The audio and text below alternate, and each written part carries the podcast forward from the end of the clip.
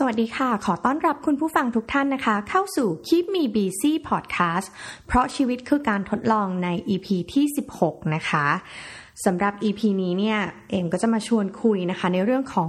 work from home อย่างไรให้มีความสุขและ productive นะคะ อาทิตย์ที่แล้วก็แอบเบี้ยวงานไปหนึ่งสัปดาห์นะคะ อาทิตย์นี้ก็กลับมาพบกันแล้ว แล้วก็เชื่อว่าตอนนี้นะคะ หลายๆ คนเนี่ยก็คงเริ่ม work from home กันแล้วนะคะสำหรับพนักงานออฟฟิศที่ไม่มีความจำเป็นนะคะ จะต้องไปติดต่อประสานงานอยู่ข้างนอก หรือว่าเป็นหน้างานนะคะ ตอนนี้เนี่ยก็เป็นโอกาสดีสำหรับเราหลาย ๆ คนเลยนะคะ ที่เป็นพนักงานออฟฟิศแล้วสามารถที่จะใช้ tools ต่าง ๆ หรือว่าเครื่องมือต่าง ๆ ในการทำงานที่บ้านนะคะ แล้วก็เชื่อว่าตอนนี้นะคะ ทุกคนน่าจะเริ่มเฉาเหมือนเอมแล้วนะคะ เพราะว่าอยู่บ้านตอนนี้มา 4-5 วันแล้วนะคะ แล้วก็รู้สึกว่าทำไมเบื่อและไม่มีความสุขเลยนะคะ แม้ว่างานจะเยอะมาก ๆ ก็ตามนะคะ อาจจะเป็นเพราะว่าความซ้ำซากจำเจที่เราต้องอยู่บ้านแล้วก็เราไม่สามารถที่จะจัดสัดส่วนหรือว่าแบ่งเวลาระหว่างเวลางานแล้วก็เวลาส่วนตัวได้นะคะ ทีนี้ก็เลยจะมาแบ่งปันทิปค่ะ เพื่อให้ทุกคนมีความสุขแล้วก็ทำงานได้อย่าง productive มากขึ้นนะคะ ก็มี 10 tips นะคะสำหรับการ work from home อย่างไร ให้มีความสุขและ productive นะคะ ข้อแรกก็คือ จัดมุมทำงานให้เป็นกิจลักษณะนะคะ โดยที่เราควรจะแยกมุมเตียงนอนนะคะ หรือมุมโซฟาที่ทำให้เราเนี่ยไหลตัวลงไปนอนได้นะคะ มุมโต๊ะทำงานค่ะอยากให้จัดโต๊ะทำงานให้เป็นกิจลักษณะว่า ตรงนี้คือที่ทำงานของฉันนะคะ แล้วก็ให้ทำงานที่ตรงนี้เสมอนะคะ เพื่อที่ได้ สมองเราอะมันจะได้รับรู้ว่า เออนี่คือที่ทำงานนะ แม้ว่าพื้นที่อะจะเป็นพื้นที่เดียวกันก็ตามนะคะ โดยเฉพาะคนที่อยู่คอนโดนะคะ แล้วก็พอจัดแล้วเนี่ยสมองก็จะไม่สับสนว่า นี่คือการทำงานหรือสมองควรจะพักผ่อนนะคะ อีกอย่างหนึ่งนะคะ พอทำงานมา4ี่ห้าวันเนี่ยก็คนพบว่าเริ่มปวดตานะคะ หลายคนหลายบ้านเนี่ยอาจจะ แสงสว่างไม่เพียงพอนะคะ กับการทำงานอันนี้อาจจะต้องเพิ่มเรื่องแสงเข้าไป อาจจะต้องเพิ่มไฟที่โต๊ะทำงานเพิ่มขึ้นนะคะ อันนี้เอ็มก็เพิ่มเข้าไปแล้วนะคะ ก็ดีขึ้น เพราะว่าตอนแรกเนี่ยพอทำแล้วไฟมันไม่พอนะคะ มันไม่เหมือนที่ออฟฟิศที่อาจจะต้องมีมีการวัดความเหมาะสมของ ของแสงที่ทำงานเนอะทีนี้พอที่บ้านเนี่ยเราไม่ได้ทำงานที่บ้านตลอดเวลานี่นานะคะ อันก็อาจจะต้องเพิ่มแสงเข้าไป แล้วก็ที่นั่งค่ะโต๊ะทำงานหรือว่าเก้าอี้เนี่ยก็ควรจะจัดให้เหมาะสม แล้วก็อยู่ในท่าที่แบบสบายนะคะ แล้วก็ไม่เกรงจนเกินไป เพราะว่าเชื่อว่าหลาย ๆ บ้านเนี่ยไม่ได้อยากจะทำบ้านให้เป็นโฮมออฟฟิศนะคะ อันนี้อาจจะต้องปรับอาจจะใช้เบาะหรือบางคนถ้ามีงบประมาณนะคะ ก็ลงทุนไปเลย สำหรับเก้าอี้ทำงานดีๆ สักตัวหนึ่งนะคะ อันนี้สำหรับคนมีงบเนาะสำหรับพวกเรานะคะ คนงบหน่อยก็ใช้เบาะใช้หมอนใช้อะไร แล้วก็อาศัยการยืดบ่อยๆ เอาละกันเนอะข้อที่2นะคะ คุณควรจะจัดตารางงาน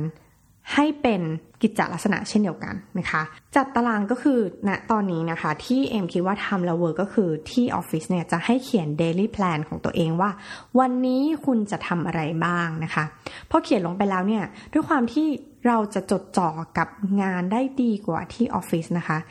เอมเนี่ยทำงานเสร็จตาม daily plan ที่วางไว้ทุกวันเลยนะคะ อันเนี้ยก็รู้สึกว่าเอออันเนี้ยมันเจ๋งดี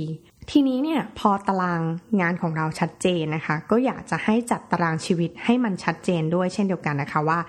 คุณควรจะเซตตารางตื่นนอน ว่าคุณจะตื่นกี่โมงนะคะ เริ่มทำงานกี่โมง และเวลาที่คุณจะเลิกงานอะเลิกกี่โมงนะคะ ให้ชัดเจน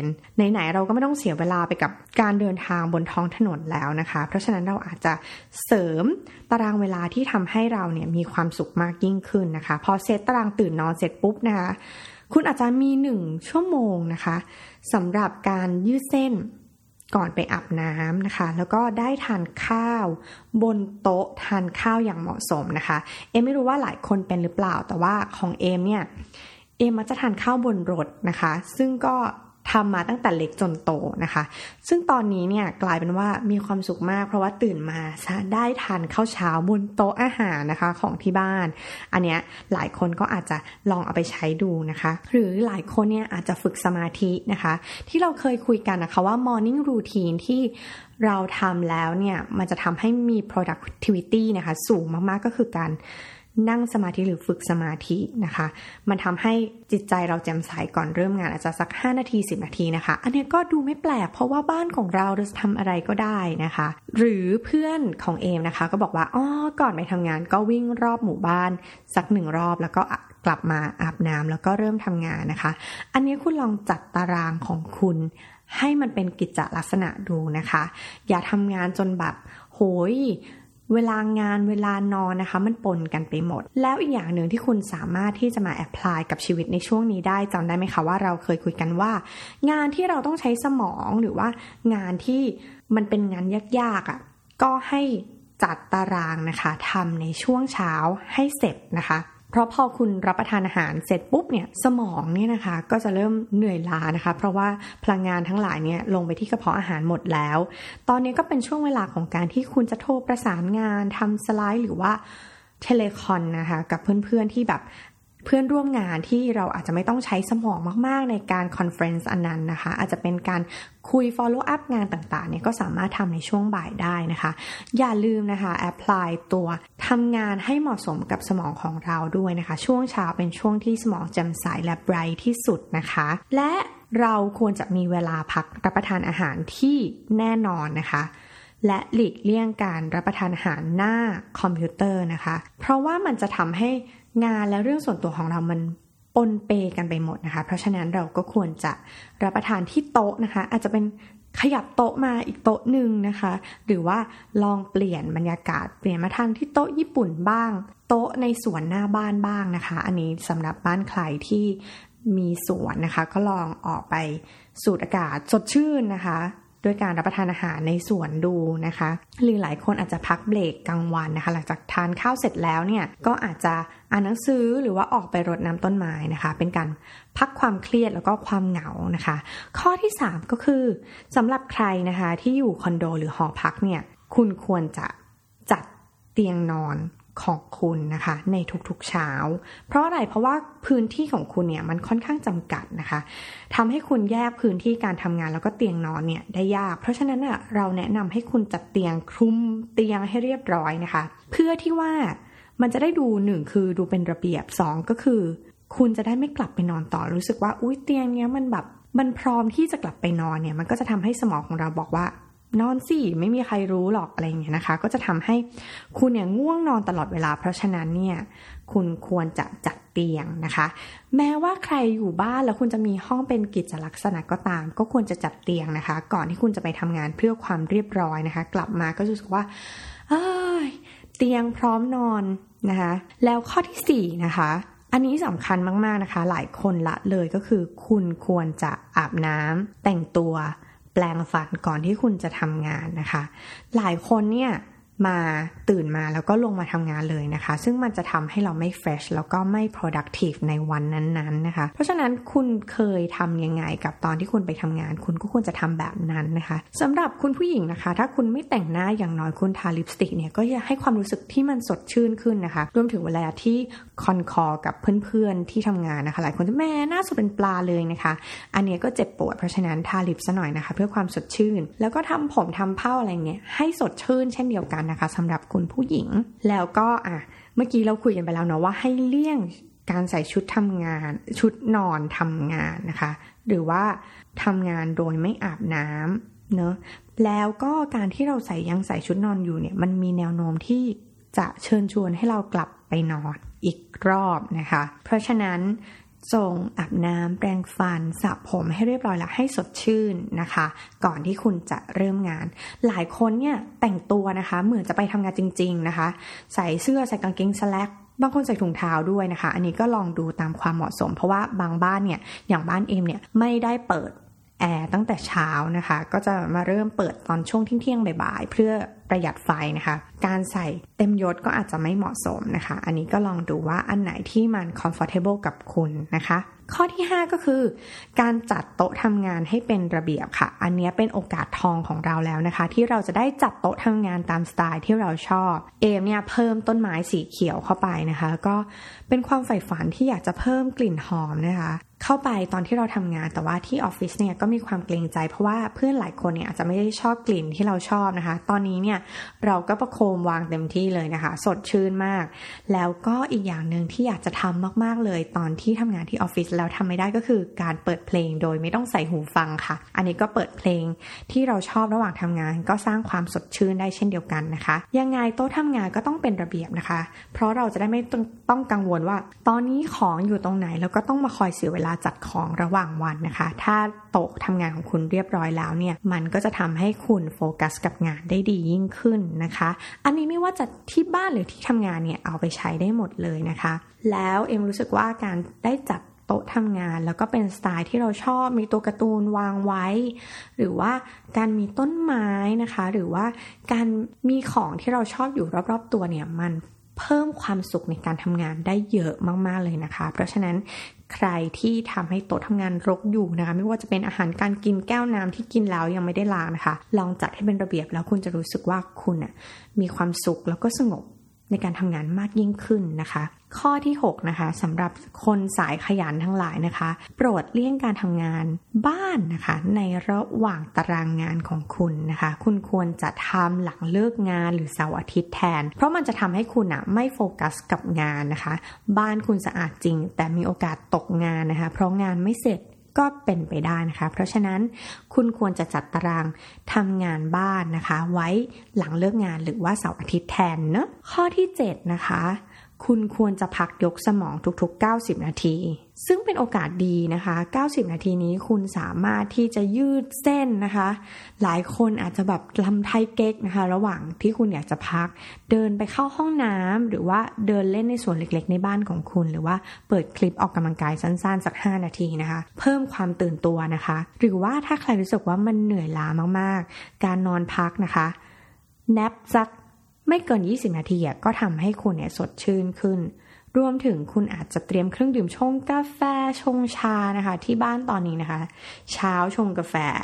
บ่ายก็ชงชานะคะ เพื่อที่เราจะได้ไม่ต้องเสียค่า Delivery นะคะ จากนอกบ้านแล้วคุณจะคนพบว่า คุณมีสต็อกเม็ดกาแฟนะคะ แล้วก็ชาต่างๆเนี่ยกินได้ทั้งปีเลยนะคะ อย่างบ้านเอมเนี่ยเยอะมากๆ และตอนนี้ก็พยายามจะกินในสต็อกนะคะ ให้หมดก่อน ข้อที่ 8 นะคะ ในระหว่างการทำงานคนเดียวเนี่ยมันจะต้องมีช่วงเวลาน้อย เพราะฉะนั้นเราอาจจะต้องหาบัดดี้ไว้คุยแก้เหงานะคะ เพราะยังไงนะคะ มนุษย์เราเนี่ยก็ยังเป็นสัตว์สังคมนะคะ ยังไงเราก็ต้องคุยกับคนอื่นบ้างแหละนะคะ โชคดีที่ช่วงนี้เรามีเทคโนโลยีต่างๆนะคะ ไม่ว่าจะเป็น Line หรือว่า ตอนนี้ลองเปลี่ยนดูสิคะว่าคุณไม่ได้กดเบอร์โทรศัพท์มานานแค่ไหนแล้วนะคะ ลองโทรหาเพื่อนหรือว่าเพื่อนร่วมงานดูนะคะ ในช่วงที่คุณรู้สึกเหนื่อยแล้วก็ต้องการกำลังใจ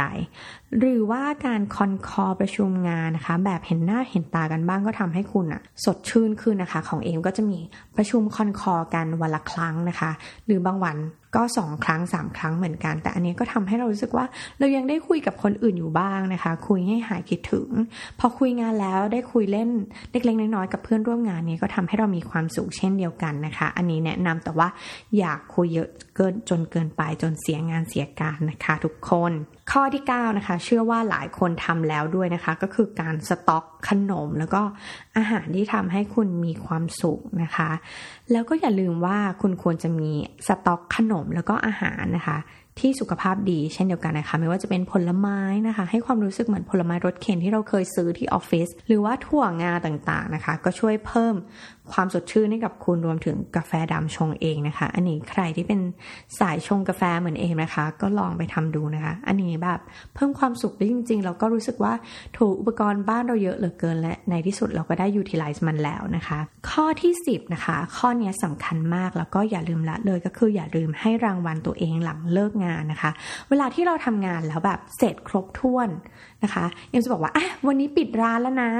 เราก็จะไปออกกำลังกายนะคะ เพื่อนหลายคนที่เอ็มบอกก็คือวิ่งในสวนในหมู่บ้านบ้างนะคะ หรือว่าพี่ที่ออฟฟิศเอ็มเนี่ยนะคะ เต้นซุมบานะคะ แต่เต้นซุมบาที่บ้านก็เปิดออนไลน์ดูนะคะ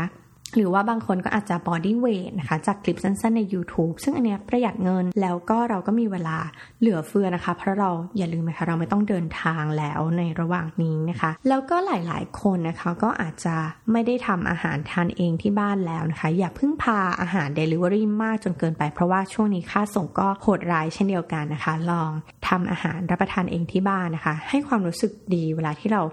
ได้กลิ่นอาหารหรือว่าได้ลงมือทำนะคะ หลายคน อาจจะชอบอบขนมนะคะ กลิ่นนมเนยก็อาจจะทำให้คุณมีความสุขหลังเลิกงานได้เช่นเดียวกันนะคะ และแน่นอนค่ะดูซีรีส์ที่คุณชอบนะคะรวมถึงการจัดบ้านค่ะ การจัดบ้านให้มันเป็นระเบียบเนี่ยก็ทำให้เรารู้สึกมีความสุขได้เช่นเดียวกันนะคะ แล้วก็ไม่หงุดหงิดด้วยว่าเวลาเรานั่งทำงานแล้วอุ๊ยตอนนั้นรกจังตรงนี้รกจังนะคะ อันนี้ก็จะได้ทำให้เราโฟกัสได้ดีขึ้นนะคะ รวมถึงเวลานี้เป็นช่วงเวลาที่เหมาะสมมากเลยนะคะ ที่คุณจะได้อ่านหนังสือที่ค้างเติ่งอยู่บนชั้นนะคะ ตอนนี้เอ็มเอาหนังสือเล่มต่างๆ ที่ยังไม่ได้อ่านนะคะ ตอนนี้มีประมาณ 30-40 เล่มนะคะ อันนี้ก็จะต้องรีบอ่านแล้วก็เล่มไหนที่มีประโยชน์ก็จะเอามาเล่าให้คุณผู้ฟังฟังกันนะคะ รวมถึงตอนนี้นะคะ รู้สึกว่าบางทีเวลาเครียดเนี่ยการได้ออกไปปลูกต้นไม้หรือว่ารดน้ำต้นไม้ สักครู่หนึ่งนะคะ หรือว่าถือกาแฟออกไปดูส่วนเล็กๆ ในบ้านของเราเนี่ยนะคะ ก็ทำให้เรารู้สึกมีความสุขมากขึ้น ใครที่เป็นสายต้นไม้นะคะ หรือว่าใครที่ยังไม่เคยลองก็ลองดู หรือว่าตอนนี้ก็เป็นโอกาสดีที่คุณจะปลูกผักสวนครัวรับประทานเองนะคะที่บ้าน รวมถึงนะคะ อย่าลืมว่าเราเคยคุยกันถึงเรื่อง self coach หรือว่าการลองเขียนไดอารี่แล้วก็ลองบอกถึงความวิตกกังวลความเครียดอะไรต่างๆนะคะ เพราะว่าเราอยู่คนเดียวมากเกินไปเนี่ยมันก็อาจจะทำให้เราเนี่ยนอยได้นะคะ เพราะฉะนั้นการ self coach ตัวเองทุกๆวันเนี่ยก็จะทำให้คุณกลับมามีความสุข แล้วก็ทิ้งพลังลบนะคะ ออกไปจากร่างกายของคุณรวมถึงจิตใจของคุณด้วยนะคะ และช่วงนี้นะคะเขาก็มีงานสัปดาห์หนังสือซึ่งหลายคนเนี่ย สามารถที่จะซื้อออนไลน์ได้การช้อปปิ้งเล็ก ๆ น้อยๆนะคะ แต่พอดีนะคะ พอเพียงก็เสริมความสุขให้กับคุณเช่นเดียวกัน แล้วก็อย่าลืมว่าตอนรับพัสดุอะไรต่างๆนะคะ ก็อย่าลืมดูแลตัวเองด้วยการล้างมือนะคะ หรือว่าให้เขาแขวนของไว้หน้าบ้านอะไรอย่างนี้นะคะ เพื่อสุขอนามัยนะคะของทั้งเราแล้วก็ของพี่ๆ Delivery ต่างๆ ด้วยนะคะเอาละค่ะ วันนี้ก็เป็น 10 tips นะคะ ของการ work from home อย่างไรให้มีความสุขแล้วก็ มี productivity นะคะ หวังว่าคิดมี BC EP นี้นะคะ จะมีความสุขแล้วก็พบกันใหม่ EP หน้าวันนี้ สวัสดีค่ะ